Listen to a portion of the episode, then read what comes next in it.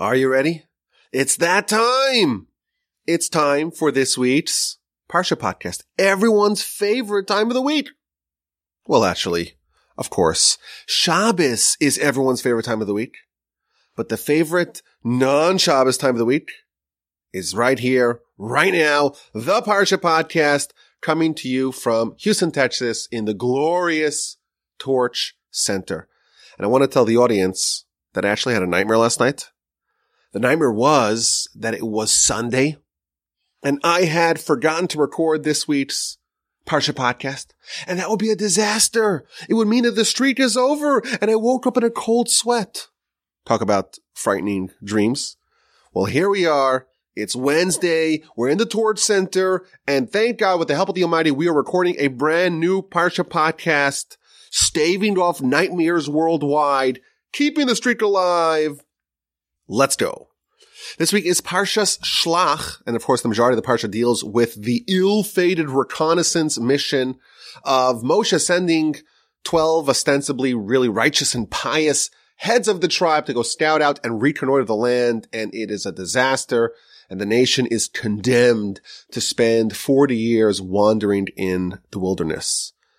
That's the beginning of the Parsha, and most of the Parsha. At the very end of the Parsha, the last five verses of the Parsha contain the third paragraph of the Shema. And it tells us a beautiful mitzvah. A mitzvah that is equal to all the 613 mitzvahs combined. And that is that we must wear tzitzis, fringes on all four corners of our four corner garments. If you have a three corner garment, you don't need tzitzis.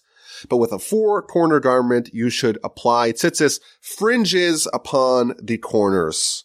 And the way the mitzvah is portrayed for us is that there are strings, regular strings, white strings, and there's also another string, an extra string of tcheles wool, of blue dyed wool wrapped around it. And if you read these verses, very beautiful verses, you should have the tzitzis, and you should see the tzitzis, and you should remember all the mitzvahs of God, and you'll do them, and you won't deviate, not after your heart and not after your eyes, and you'll remember all the mitzvahs and do all of them, and be holy to Hashem your God. I am Hashem your God, who took you out of the land of Egypt, to be for you a God. I am Hashem, and thus the parsha ends.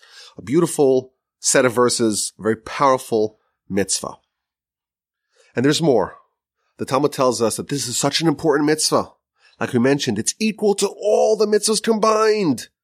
This one mitzvah is emblematic of all of Torah. This embodies what Torah is all about.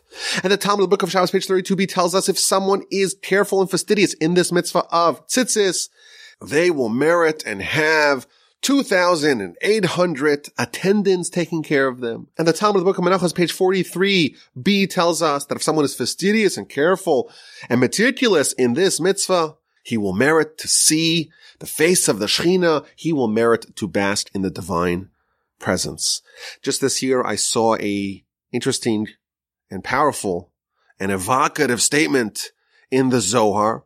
The Zohar compares the mitzvah of tzitzis to a bulletproof vest. When a person wraps themselves with the tzitzis, with the garment of tzitzis, and goes out of his house, the Almighty is happy, and the angel who wants to destroy him is banished, and the person is saved from all danger, from all damaging and all destruction. And that will ensure that your home will be peaceful and complete. So we have this very beautiful mitzvah, the mitzvah of tzitzis, the white strings, and then there is the tcheles, the one blue dyed wool string. Now, it's important to note that this can only be fulfilled with a specific blue dye that comes from a mysterious aquatic creature called a chilazon. And for 1500 years, no one had or even claimed to have had this chilazon and the blue string. So this was a mitzvah or a part of the mitzvah, the blue string on top of the white strings that no one fulfilled for a long time. And in recent years, the chilazon was rediscovered, or at least that's the claim. And this is still hotly contested. But if you're interested, I did do a Jewish history podcast episode on one of my other channels. So, of course, the Parsha podcast audience knows that the Parsha podcast even though it may be the best of the podcasts that I do, it's not the only one. I do a Jewish history podcast as well, amongst others. And I did an episode on the history of the Tcheles. Give it a listen. Now, personally, I am convinced that we have found the real tcheles, and indeed I do wear the blue strings on my tzitzis and on my talis, but this too is part of the mitzvah. And this special blue string is pregnant with meaning and symbolism. The Talmud tells us, the book of Sotah, page 17a, why do we have this blue string on our tzitzis? Because this tchelis, this blue, is similar to the sea. And the sea is similar to the heavens, to the firmament. And the heavens, that is similar to God's throne of glory. And thus, by us wearing the tzitzis with the blue string with the tcheles, we remember God. So what do we have? We have this beautiful mitzvah at the end of our parsha. We have the white strings and the blue strings, and those two together are this mitzvah that will make us remember God and make us do the mitzvahs and become holy to Him. But this is the issue I want to investigate a bit further. The Talmud tells us that the reason why we have a blue string, specifically blue, is because blue is similar to the sea. And the sea is similar to the heavens, and the heavens are similar to God's throne of glory. And thus, we see the tzitzis, and we see the blue string, and we remember God, and we remember His mitzvos, and we do the mitzvos, and we don't deviate after our hearts, and not after our eyes, and we become holy to the Almighty. This Talmud is very perplexing. It takes a very circuitous route to get to the destination. It doesn't say, hey, if you look at your blue string, you'll remember God. That's not how it works. It doesn't go direct. There's many junctures along the way. You see the blue string, and that will make you think of the sea. And then once you're thinking about the sea, that will remind you of heaven, of the firmament, of the sky. And when you think of the heaven and the firmament and the sky, you'll remember God's throne of glory. This is a very interesting Talmud that warrants an investigation. What is the deeper meaning behind this multi-station journey? I did see a midrash that has an even more elaborate journey. It says, why do we have a blue string? Because the blue will remind us of the weeds, and the weeds will remind us of the sea, and the sea will remind us of the firmament, and the firmament will remind us of the rainbow, and the rainbow will remind us of the cloud, and the cloud will remind us of God's throne of glory, and that will connect us to him. This is a very perplexing idea. You would think that if there's some power in the tzitzis and the tchelas, the blue string, to remind you of God, well, just say it like that. If you look at the string, it will remind you of God and you'll remember God and his mitzvahs. You'll do them. You won't deviate after your heart and your eyes and you'll become holy to God. He took us out of Egypt. He is our God. But no, the Talmud tells us, you see this and it'll remind you of that, and you see that, and it'll remind you of that, and that to that, and eventually you will arrive at the destination. You will be, so to speak, envisioning the throne of glory, and that will bind you with the Almighty. So this is an interesting question to ponder. And I did see a nice answer a basic answer, I would say, that in our ascent to heaven, we can't skip any steps. We can't jump straight to the throne of glory. We have to go level upon level, step by step, and not try to skip any steps. But today, in this special edition of the Parsha podcast, I want to suggest a new approach. And this approach, the core of it, I saw in my grandfather's writings. But please God, we're going to expand upon it and connect it to some of the other ideas of the Parsha and I think it will provide us a very valuable framework for understanding how we are to maximize our potential in our life. Are you ready? Let's go. So let's look at these verses once again. The verse tells us that we should make the tzitzis and we should have these strings on the corners of our garments and we have the white strings and then we also have the blue string and that shall be for us as tzitzis, and we should see them and remember all the mitzvahs of Hashem our God, and we shall do them. And we shall not deviate after our hearts and after our eyes that are trying to seduce us to sin. What this tells us is that the objective of the tzitzis is to, yes, do something positive and to avoid doing something negative. The positive is you see it, and you remember the mitzvos and you do them. And that's a positive benefit that we get from tzitzis. But there's also a prophylactic. By doing that, seeing the tzitzis and remembering God and his mitzvahs and doing them, we're going to avoid the negative and we're not going to deviate after our hearts and our eyes and we're not going to sin. This is a very important structure provided to us by this verse. And I think we must examine it very carefully. This verse describes for us the anatomy of sin. We think of sin, a violation, so to speak, of our covenant with God, as something quite straightforward. Hey, you do a sin, and that's it. The decision's done. End of story. And that's it. But if you look at this verse, and especially with the Rashi commentary, you see that it's something entirely different. Rashi tells us that the verse is describing both a positive process, remembering the mitzvos, doing them, and also avoiding a negative process, not deviating after our hearts and after our eyes. And Rashi tells us that the heart and the eyes, they're not the ones that do the sin, but they're like facilitators of sin. And he explains the way it actually works is as follows. The eye sees, and that's the initiation of a certain process, and the heart desires, and the body executes and sins. Sin, Rashi tells us, is the result of an unholy alliance of the eyes, the heart, and the body. The eyes see, and that creates a desire, a lust in the heart, but that's still not enough to have a sin. It's only once the body acts upon that lust that is the sin. The sin is the result of a long and almost convoluted process. It starts with the eyes. It progresses into a desire in the heart and that culminates in a sin actualized by the body. This Rashi is breaking down sin into its individual components. There are a lot of factors that go into making a sin. If you wanted to create a strategy to avoid sinning, you could do it really at three different junctures.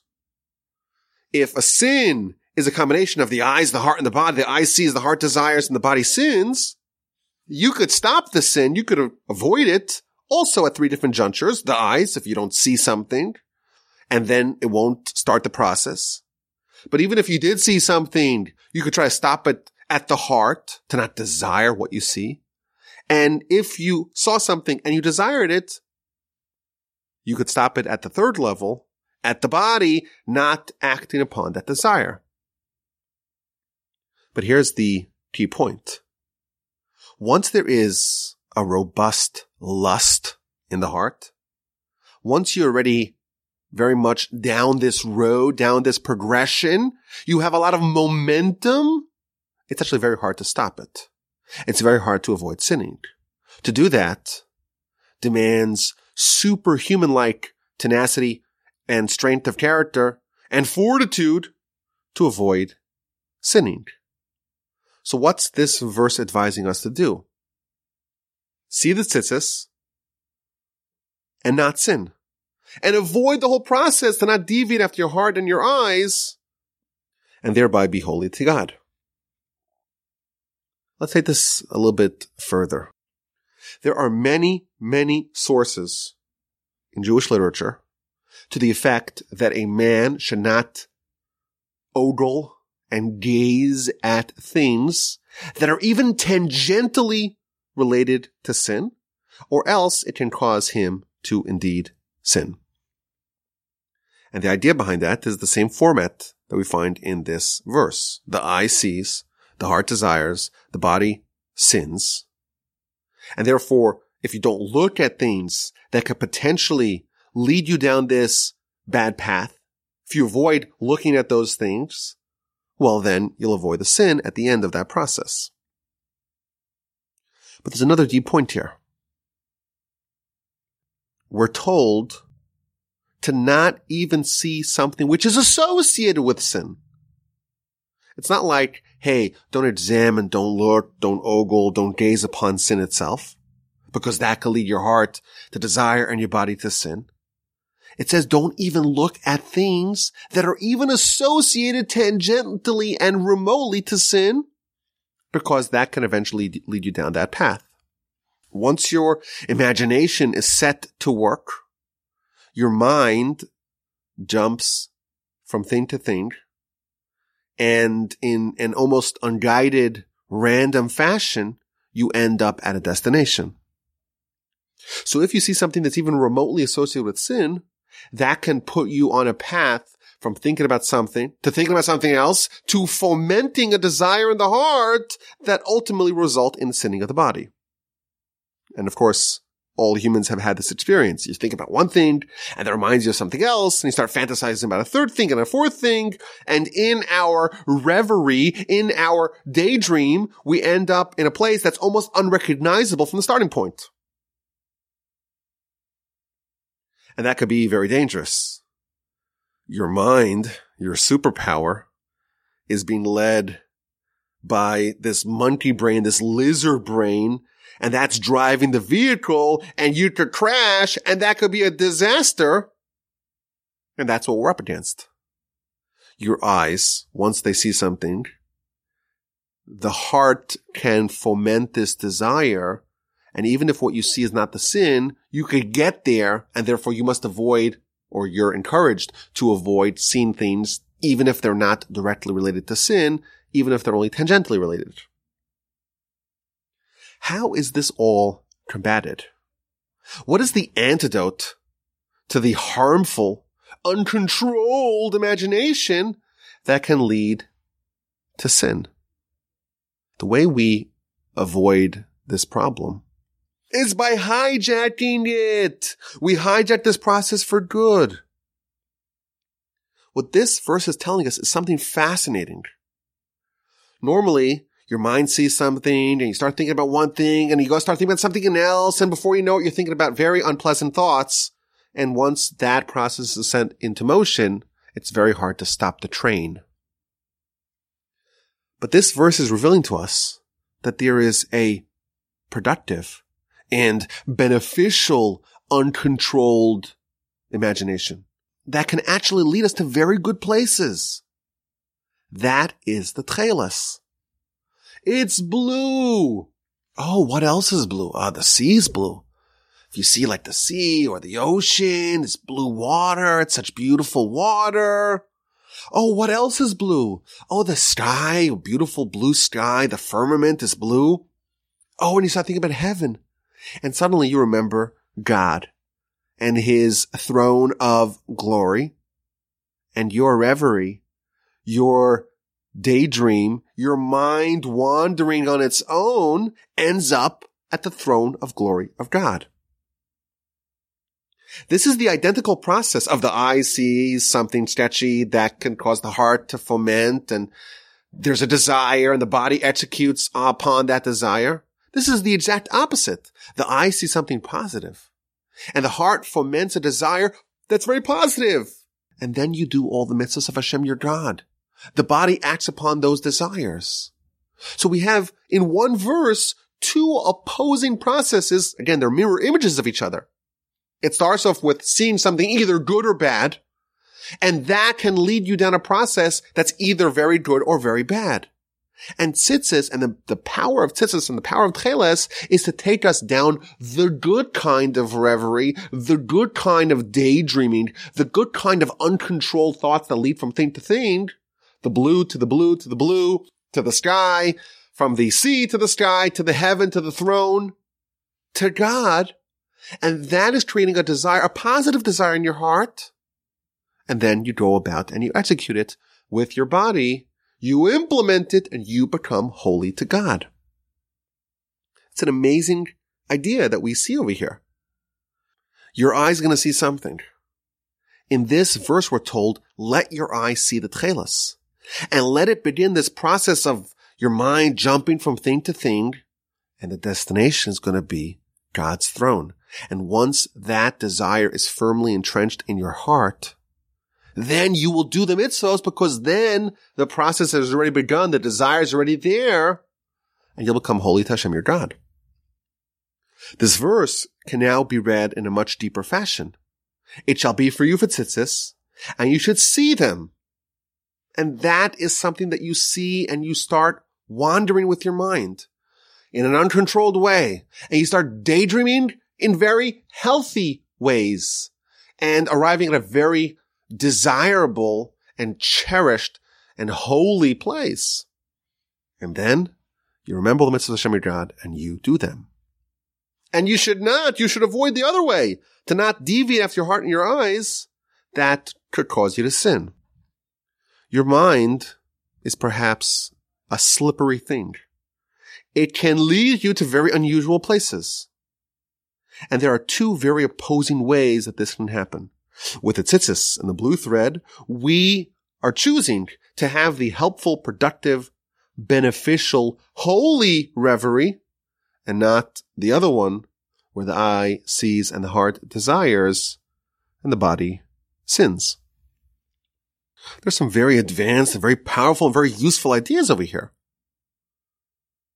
And I want to take it yet a step further. In every project, there are two phases. There's the planning phase and then there's the implementation, the execution phase. You have the, the blueprint. You have the sketch. You have the dream. You have the roadmap. You have the vision.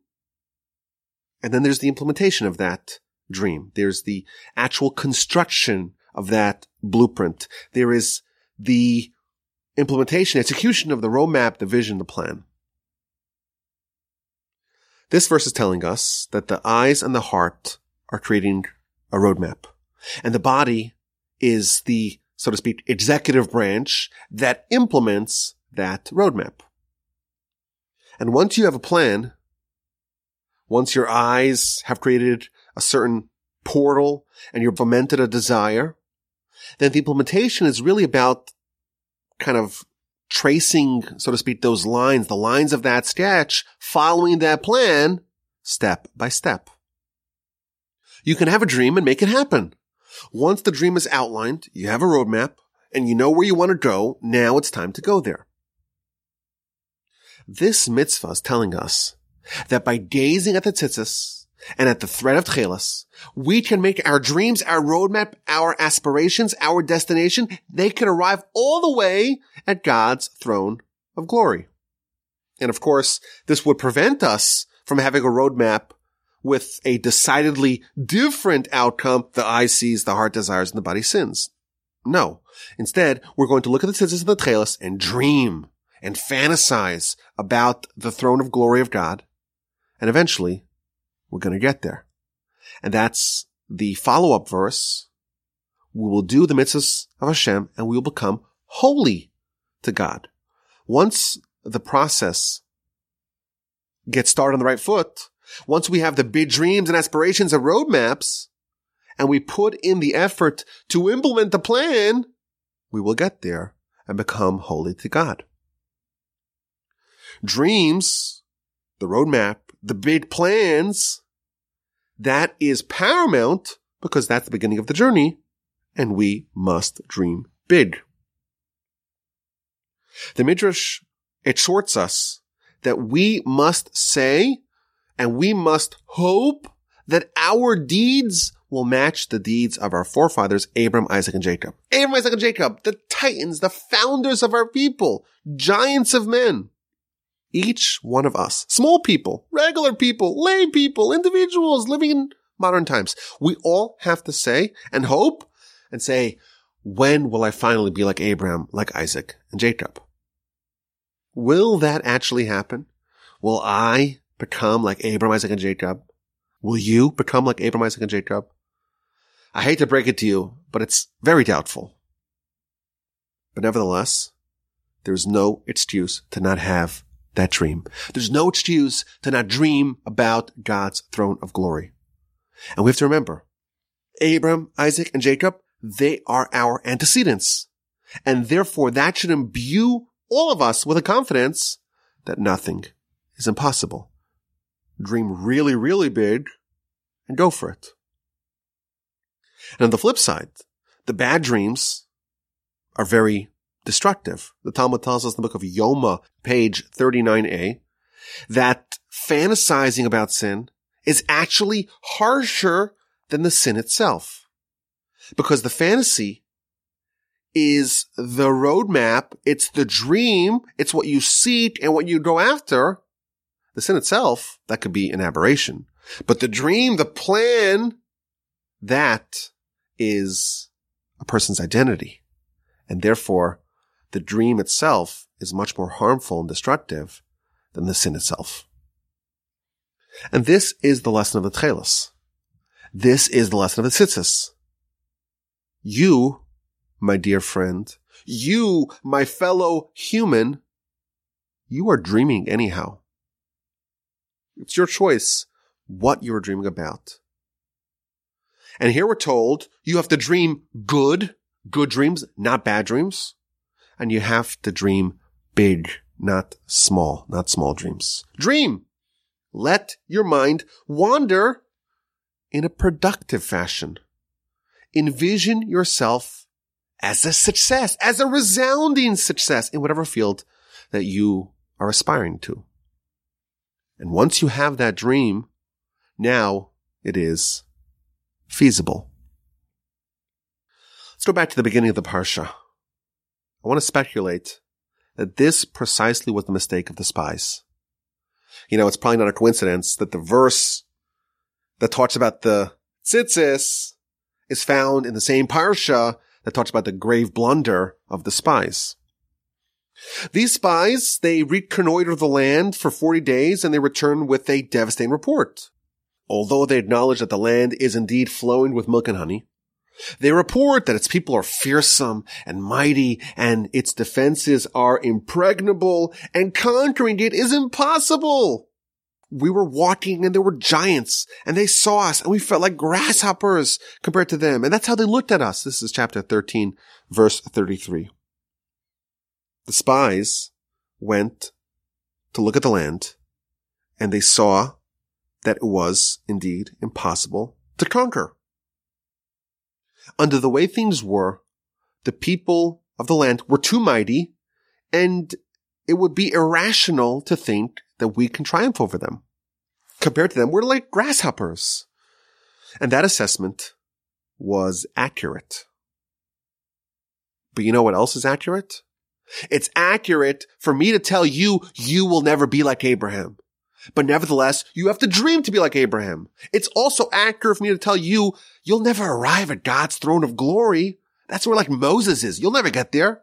Is that accurate? Yes. Is it irrational for me to tell you you'll, never get there? Yes. But nevertheless, the Tchelis tells us, dream big. We must say that I hope I could be like Abraham, Isaac, and Jacob. The spies forgot the lesson of the Tchelis. You must dream the biggest dreams possible. And you know what? Once you have that dream, now your life is going to be oriented to try to implement that. If you dream about God's throne, you will become holy to God. These spies, they missed that lesson. They let others set their expectation and standards. They refused to be irrational and that's why they blundered. It's kind of an amazing thing. You see immigrants who come to this country and they have a basic rudimentary English at best, and they have a very limited education, and they become multimillionaires. But Americans who were born here, who speak the language, who are highly educated, very talented, they often feel incapable scared, frightened, uncertain. They don't seem to be able to make it. And here's the reason why. If you were told that you can't do it, if you were told about all the problems with a certain pursuit, if all you know are the things that stop you from doing it, you have to unlearn all of that before you can dream big. Tchelas, Tzitzis, tells us we have to daydream a little bit. We have to suspend our rationality and think about very positive things, even if they're a little bit irrational and outlandish. We have to envision ourselves as becoming like Abraham, Isaac, and Jacob, as becoming people who are worthy, who are meritorious to be in God's inner circle. We have to dream that I could become like Steve Jobs. Why? Is he any more talented than me? That's ridiculous. That's outrageous. You'll never become like Jeff Bezos. Of course, this is, these are great uh, entrepreneurs who built great companies. But whatever it is, whatever success that you want, the only way to get there is to be a little bit irrational. Let your thoughts wander to really good places. Dream really, really big. Dream of the highest, loftiest, most ethereal place. Dream of heaven and God's throne. And you set that destination in your life's GPS. And then you just go get him. Banish the naysayers. Eradicate the imposter syndrome. All the obstacles are nothing. And like Joshua and Caleb said, these people are nothing. These mighty fortresses, these giants are nothing. We can carve them up like bread. They're not going to stop us. That is the attitude of the Techeiles. Dream big. Be a little bit irrational. That's okay. And then you have a fighting chance to execute upon those dreams and become holy to Hashem, your God. Okay, let's get to this week's A and Q. Drum roll, please. A and Q. If we had a production assistant here or an audio technician, I would add like some sort of jingle or like a drum roll or some sort of audio effect. But of course, it's just me. I do all the editing and all the audio production and it's just me in the Torch Center working on a shoestring budget. So I'm sorry. I apologize. We don't have a drum roll. So play a drum roll in your head. Okay. Here's the question. In the aftermath of the sin of the spies, like the sin of the golden calf, God says, I'm going to destroy them. And Moshe intervenes and he starts praying. And God says, you know what? I've forgiven them as per your request. However, and this is chapter 14, verse 21, Nevertheless, I'm making a promise that all the people who saw my honor and my signs and my wonders that I did in Egypt and in the wilderness, and they tested me 10 times and they didn't heed my voice, they are not going to see the land. And with the exception of Caleb and Joshua, they're all going to die. And 40 days of scouting the land will result in 40 years of wandering in the wilderness and the next generation will conquer the land. But here's where I want to zone in on. Chapter 14, verse 24. Ve'avdi Kalev and my servant Caleb, because he had a different spirit and he remained loyal to me, he is indeed going to enter the land and his offspring will hold it as a possession. So Caleb is different. He had a different spirit and therefore he is not going to be included in the decree of not entering and conquering the land. What does it mean that Caleb had a different spirit? So if you read Rashi, there's a very surprising Rashi. What does it mean that Caleb had a different spirit? He had two spirits. One of his mouth and one of his heart. Echad bepeh, one in his mouth, ve'echad belev, and one in his heart. To the other spies, he said, in his mouth, I'm with you. I'm part of this plot.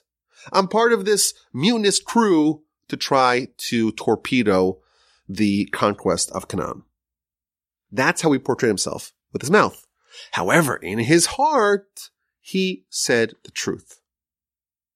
And because Caleb had this extra spirit, he was one in his mouth and one in his heart. His mouth and his heart were divorced and decoupled from each other. Because he was deceptive to the spies, he portrayed himself as a collaborator, but he had a different spirit in his heart. He had two spirits. Perhaps in common parlance, we'd call him two-faced, but of the good type. And he was so noble and so laudable, he's not going to be punished. He indeed will enter the land and inherit it. Caleb is so righteous. He had two spirits, one in the heart and one in the mouth, and that's why he won't be punished. To the contrary, he will be handsomely rewarded. And here's the question.